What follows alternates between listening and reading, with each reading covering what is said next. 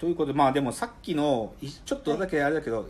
その2019年のベスト曲っていうのを上げていく中でさ石この前石渡淳二さんがさ牧原さん、ま、マッキーのさ、ダランって曲があるんだって。なんか抱きしめたあなたの腕がダランと垂れるっていうさそれ上げててでその後でマッキー逮捕されたからさ僕マッキーさ薬打ちすぎて手がダランとしてたんじゃないかと思っちゃってさみたいな。まあ別にこれはちょっと余談だけど。まあでもまあそういうのがまあ聞けるっていうのがいいんで。でねじゃあちょっとこのチャプターではねまあ今テレビのコンテンツを紹介しましたけど、はい。ちょっと音楽本というのをちょっと紹介したいですよ、はいはいはい。音楽本、はいでまあまずね前提としてあるのはさっきいいソングライターはラジオが得意だっていうのと同じうんうんうんでやっぱりねいいソングライターは読書家なんですよ。これは間違いないまあその代表選手はやっぱり宮本浩次さんですね。そうなんですね。宮本浩次の読書量は異常ですよ。あそうなんだ、うん、やっぱまあ彼はやっぱり純文学とかねあの昔の小説特に太宰だとかあそえーそうだね太宰とかも好きだしまあいっぱいそうだなあとから何好きって言ってたか。まあでも本当に小説いっぱい読んでる彼は。そうなんですね。うん、あ太田さんに似てんだよねすっげえ。えあの爆笑問題の太田さんに。あそうなんだ。2人すごい似てると思うっていうのでまあ読書家なんで当然読書をそれだけしてるから、うんうん。文章も上手な人多いんですよ。あの、うん音楽やってる人たちね、ででねだけどまあそのソングライターたちが書く本でじゃなくてそのやっぱりじゃあ音楽をちょっと中立的な立場っていうか、うん。うん鑑賞者の立場から見てる人たちの音楽本っていうのもあってでちょっとこれは僕の話だけどで僕がさ高校生の頃さっき言った別冊宝島とかっていうのがどっちかというと今の今言ってた感じの本なんだけどもうちょっとどっぷり入ってるさ音楽本っていうのもあってさ、はいはい。それがさ「ロッキンオンジャパン」みたいな感じのやつ。ロッキンオンっていうああいう音楽雑誌でさ、で僕はねあれあれそれなりに熱心に読んどったのよ。あそうだったんだ。まあバンドやってたから。あそそうう。そうそうそう。楽器をいじったりもしてたのでそれでロッキンオンジャパンとかもまあちょっと目を通すぐらい読んでたんだけどさ。でうん。僕はでもねあのああいう感じの音楽評論のさなんていうの？僕らみたいな書き方するでしょ。僕らの気持ちがどうちゃらとかさ僕らをまたなんとかに連れてってくれるなんとかの曲ですとかさうんあの僕らって一人称がどうにも好きになれなくてなんかさ俺らをそのうん。僕らっていうのでくくれにうん。くくられた時のなんかこう気持ち悪さっていうのがあってだからそういう距離感を取るね音楽評論あんまり得意じゃないわけよ。うん。で逆にねじゃあ僕が好きな音楽評論本って何どういうものかっつうとね、うんうん。実はさっきのテレビとも同じなんだけど、うん。まあ、亀田音楽専門学校とか関ジャム完全燃焼もそれのどっちかというとそれをテレビ的にやったやつだけど、うんうん。どういうもの好きかっていうとね結論言っちゃえばからくりを解き明かしてくれる本なのね。うん。そんなのあるですか？そう。要は音楽のなんていうか本うん、作り方の秘密とか、なんでこのイントロに僕らが胸キュンとしてしまうのかとかそういうのを分かりやすく説明してくれる本っつうのがやっぱり僕は好きででちょっとそれの代表本を今日ちょっと一冊まずは。はい。で牧田スポーツさんの。これ別に僕が高校生の時読んだわけじゃなくて確かこれは2010年以降に出てる本だと思うがあ2014だね。2010牧田スポーツさんの「すべての j p o p はパクリである」っていう本があるんですよ。で、これねすごいもうなんていうかなんか大げさなこと言うとね実はこの本は僕らが会社を作ろうとしてた議論をしてた時にこの本はある意味うちの会社のコアコンセプトを決める一助となった本なんですよ。えー、だから僕はそうそうだから僕はこの本はねうちの会社設立における重要な思想本の一冊と位置づけているんですよ。そうですか。でまああすごい本のなんていうかガイドラインというか大きいその外枠を言えば、j p o p っていうのがどういう構造でできていて、はい。でそれを牧田スポーツさんは自分のねあの作詞作曲モノマネっていう芸。芸としてそれをまあ消化していて、うん。でそこからじゃあそのモノマネじゃないオリジナリティっていうのはどういうところに宿るのかっていうことをまあ丁寧に書いているすっごくいい本だと僕は思ってるの。だからこれもう穴がこうで読んだしだからその牧田スポーツさんのその作詞作曲モノマネっていうねうまい切り出し方だけじゃなくってまあ要はねなんかそのまで基本的にその牧田さんの基本姿勢は、手品の種明かしをすることに俺は興味があるんだと、だからなんていうのかなその j p o p っていうか一発屋の曲の曲っていうのはどうしてもカノンの進行カノンカノンのコード進行が多いんだとか、まあ、そういう一個一個のちょっとしたエッセンスとかどんどんどんどんそう書いていってくれてでそれでもう本当に種明かしをしてくれているわけ。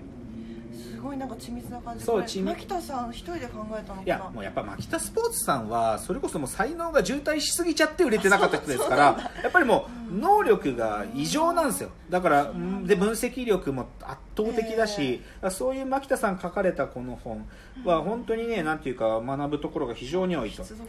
でで、まあ、そういうオリジナリティっていうものの見立ての部分で牧田さんがねこういうねあのー、文人格分の企画っていうかそのなんていうのかな。えっとね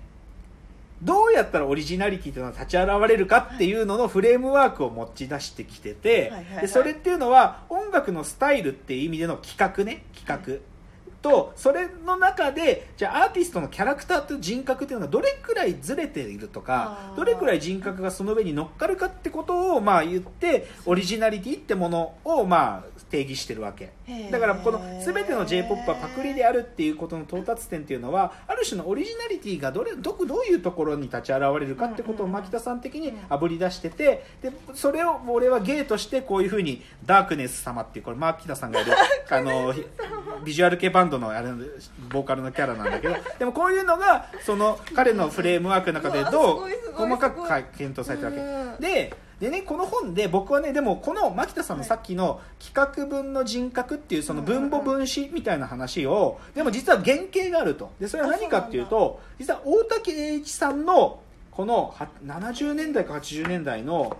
えーまあ、大竹栄一さんと言ったらねそれこそハッピーエンドの楽曲を書いてた男ですから、まあ、詩をね。そこに分母分子論というのがあって、うん、そう。そう。でこれは要は世界の音楽の中の日本の音楽日本の j p o p っていうのが何かってことを定義づけるためのフレームワークだっていうことが書かれてて僕はそれで大竹栄一さんのこのあの文芸の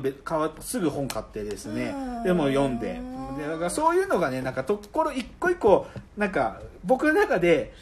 解説されていくことで種が明かされていくのが楽しいんですよ。とにかく。すごいね。そうだから全ての j p o p はパクリであるのはさ、はい、本当にまあすっごく分かりやすいんで、あのなんかひょっとしたら俺も曲作れるかもって気になれちゃうぐらい、あの丁寧に書いてくれているっていうのがすごく面白い。ででその牧田さんが最近のあの東京ポート許可局っていうラジオで進めてた一冊の別の本があって、はい、それもまたちょっと今日紹介したいんだけど、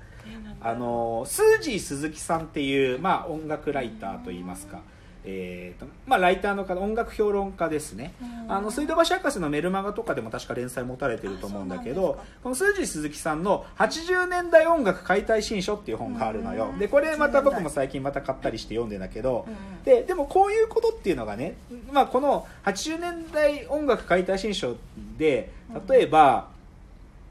デビュー曲のドア玉の音符に込められた佐野元春の大発明とかね、えー、そうそう。米米クラブロマン飛行を印象づけた傑作ベースリフのファとかね。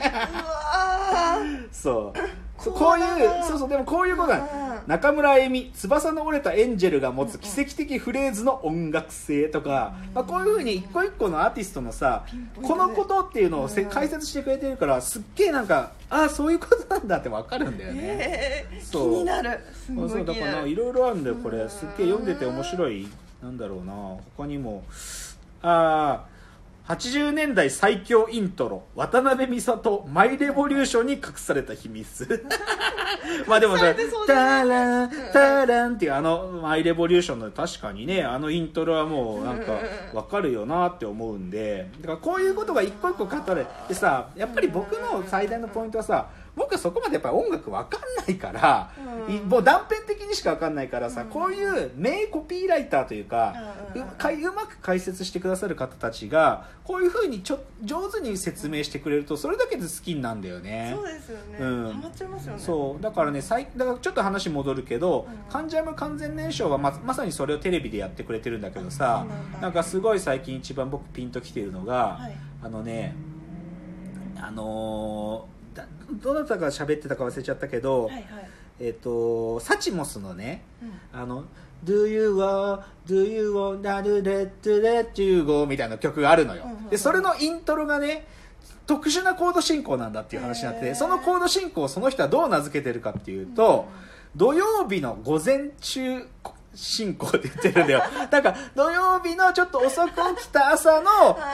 なんかそのちょっとなんか遅く起きた朝の朝の感じ。朝ごはん食べようかな。お昼にもうなっちゃうな。みたいなののコード進行っつっててすっげえわかるそういう感じ言われると。あそうなんだっつって。だったら俺も土曜日の朝コード進行使ってみたいと思うし。だからそういうねうまい名指しっていうかキャッチコピー化してくれるとなんか別に音楽に明るくない僕もすげえわかるんでだからそういうことを言ってくれてるコンテンツはね非常に好きです。なのでちょっと本今日 3, さ三つ牧田スポーツさんまた大竹栄一さんの本あと数字鈴木さんの80年代音楽解体新書。でまあでもちなみにさっきの亀田音楽専門学校の亀田誠一さんがその後でやったこの亀田式 j p o p 評論っていうのでうん。えーヒットの理由っていうこの本もほほとんど似たようなことをやっている。あ面白いよこれもそう。日本語の弱みを強みに変えた由紀さおりの歌のグルーブって。こういうこと一個書いただけよ。あこういうの見ると面白いよね。やっぱりあね面白そう。そう。だから、まあ、こういう解説本は非常に役立つというのでこのチャプターのお話です。では次のチャプターに参りましょう